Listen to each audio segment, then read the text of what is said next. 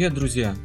Это 50-й выпуск подкаста канала «Осколки разума». Меня зовут Михаил Стронг, я автор и ведущий канала. Прежде всего напоминаем про возможность подписаться на нас в Телеграм. Там мы обсуждаем различные события, делимся важными новостями.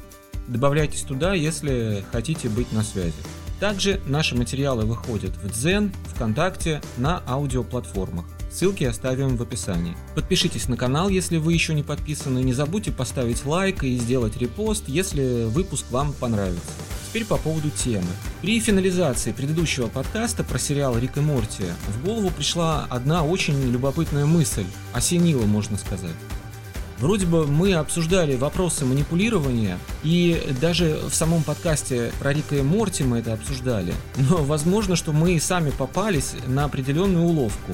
Сегодня мы сделаем одно предположение и посмотрим, куда оно нас приведет. Ну и хотелось сказать, что предыдущий подкаст вызвал а, бурную реакцию. В общем-то, это неудивительно, потому что сериал вроде как популярный. Ну, в общем, поговорим об этом. Теперь давайте начинать. Рик и Морти, а был ли мальчик? Как уже было сказано в вступлении к этому подкасту, при финализации выпуска, когда он уже от, был готов и отсматривался, вдруг в голову просто пришло удивительное, как говорят, инсайт. Удивительный инсайт. Но прежде чем его озвучить, давайте сначала вернемся в наш 49-й подкаст про Рика и Морти. Мы там говорили о том, как продвинуть нужную идею в массы. Если, например, есть задача сделать какой-то материал популярным, то необходимо этот материал подать как популярный.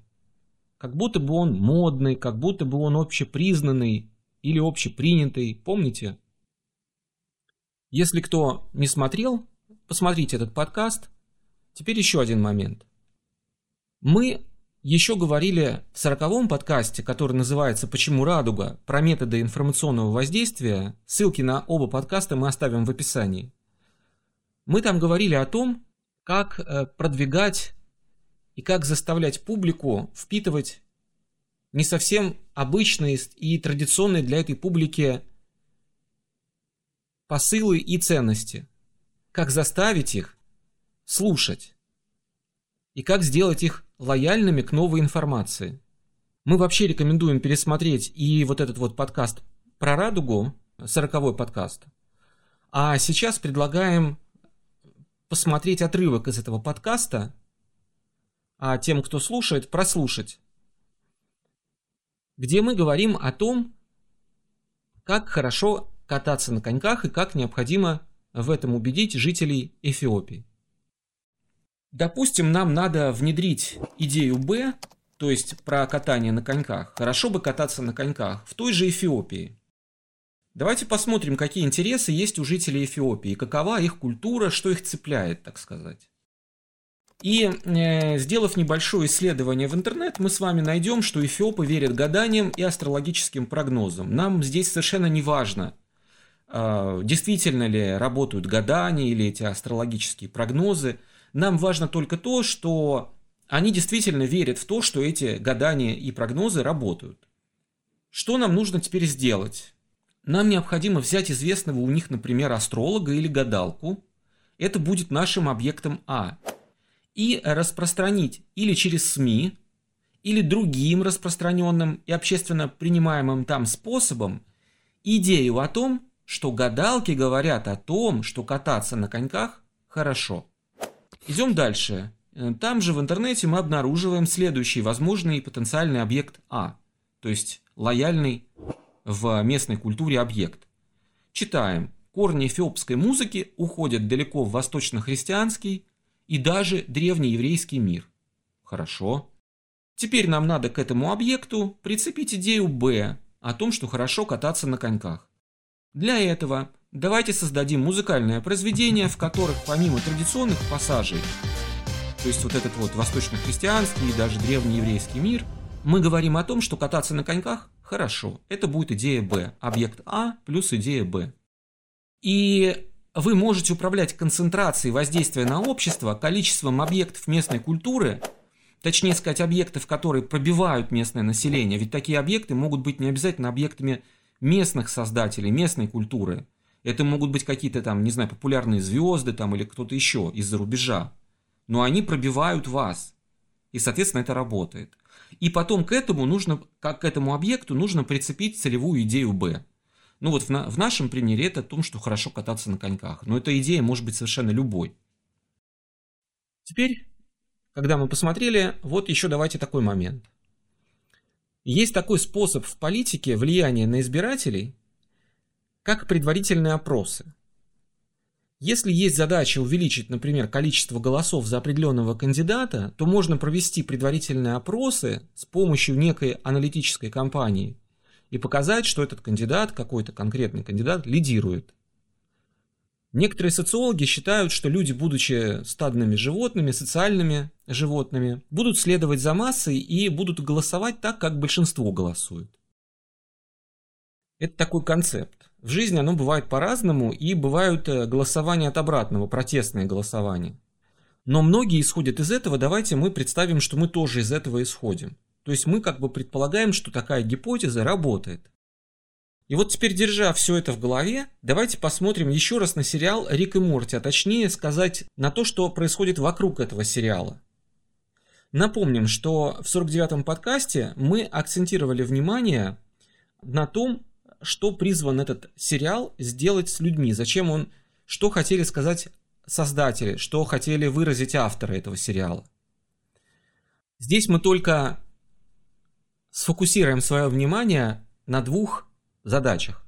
Этот сериал имеет целью размыть институт семьи и снизить почитание детьми их родителей. Как это сделать? Подростки, например, даже если и посмотрят сериал, он им, допустим, не понравится, они не захотят его дальше смотреть. На этом все закончится. Как же заставить подростков, как же заставить целевую аудиторию все это впитывать? И теперь вспоминаем то, о чем мы говорили в том же, в предыдущем 49-м подкасте. И то, что пока мы это говорили, в общем, да, как-то мы этот момент упустили. Говорили мы вот что. Люди склонны следовать за толпой, за популярным, за модой, за общепризнанным. И таким образом, для того, чтобы повысить эффект от сериала, его необходимо представить как популярный, модный и общепризнанный. Во как, да?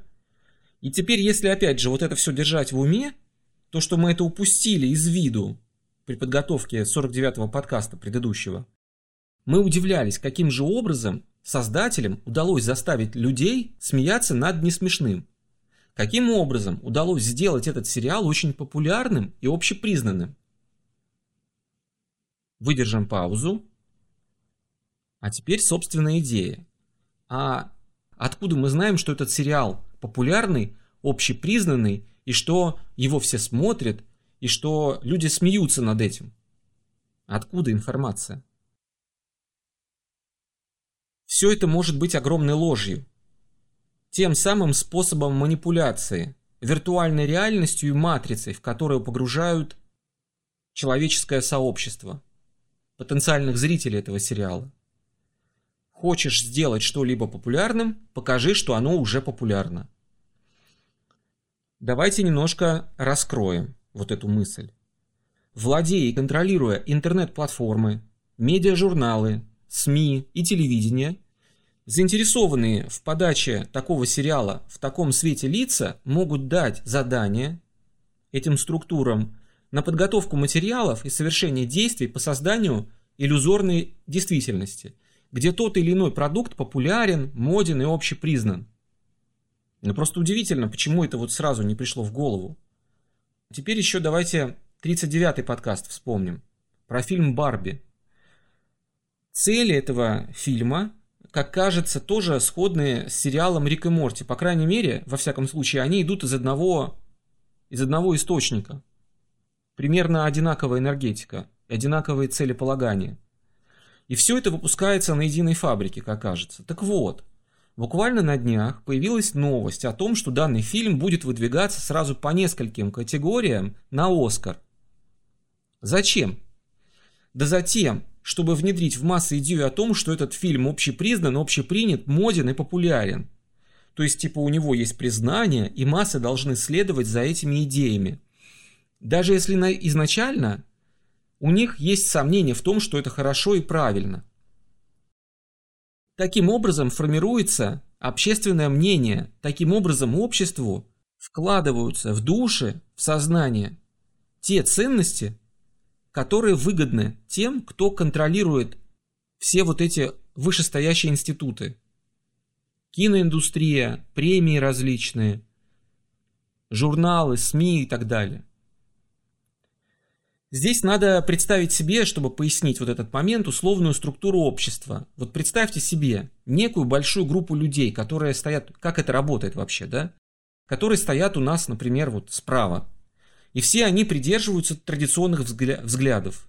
Вот они все традиционалы, все вот за обычные наши ценности. А надо, чтобы они переходили на левую часть, где либералы. Либералов мало, но они контролируют те структуры, о которых мы говорили, СМИ, журналы и прочее. А как они туда попали, почему они имеют контроль, почему их туда двигают, это оставим за скобками. Пока, по крайней мере. И вот давайте подумаем, как? Что необходимо делать? А необходимо как раз э, пытаться нормализовывать, э, нормализовать девиации. Необходимо говорить и воздействовать на общество с помощью информационных инструментов и внедрять обществу идеи о том, что девиация – это нормально.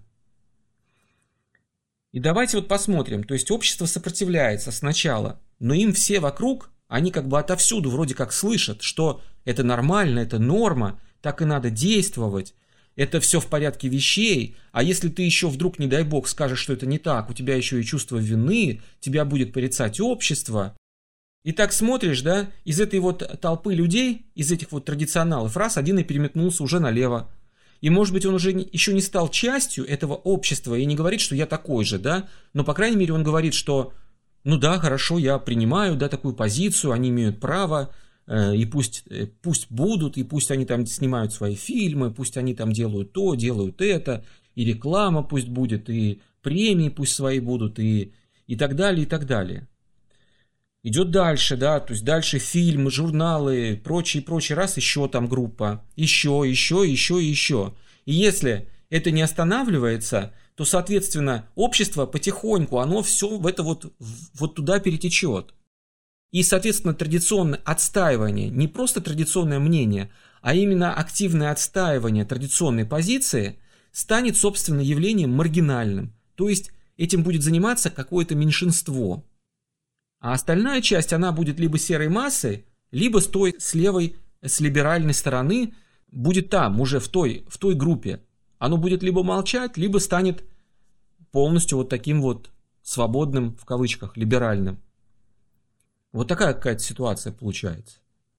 Это если ничего не делать. Как мы видим, например, в Соединенных Штатах, там идет борьба. Идет борьба, и чем она закончится, это еще неизвестно. И не только там, в общем-то. Но мы просто про методы сегодня говорим, про вот продолжаем говорить про методы, но в связи вот с этим вот сериалом и вот с этой вот интересной мыслью, да, то, что мы, то, что видим, не факт, что оно так и есть. К сожалению, мы живем в мире виртуальной реальности. Информация вся получается нами через интернет. Большинство информации. А информацию в интернет можно нарисовать, можно написать и так далее.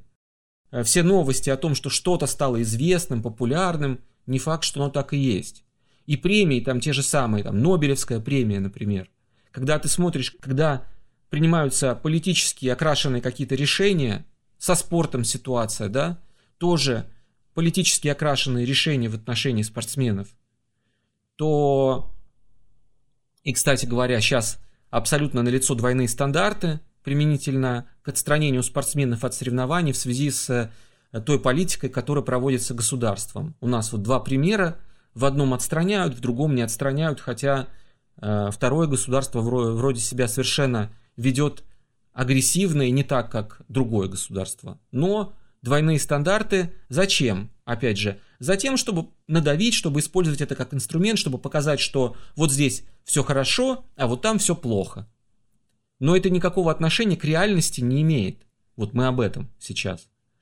То, что создается некая иллюзия, И вслед за этой иллюзией уже пытаются надавливать на реальные предпочтения и взгляды людей. Вот какая штука получается. И в этой концепции все, что мы видим, вот эти высокие рейтинги в кинобазах, популярность в журналах, премии Оскар, рейтинги, топы, все это вот эти премии, разговоры, песни, популярность в журналах и прочее, все это может быть просто иллюзией с целью создать и изменить общественное мнение. Но вот как-то так получается. Друзья, это был 50-й выпуск подкаста канала «Осколки разума». Надеемся, что выпуск вам понравился, что вам было интересно. А если так, подписывайтесь на канал, если еще не подписаны, подписывайтесь на нас в Телеграме, поставьте лайк, поделитесь своими мыслями в комментариях, а если считаете, что информация в подкасте может быть полезна, поделитесь им со своими знакомыми. Ну а с вами был я, Михаил Стронг, услышимся в следующих выпусках. Пока-пока.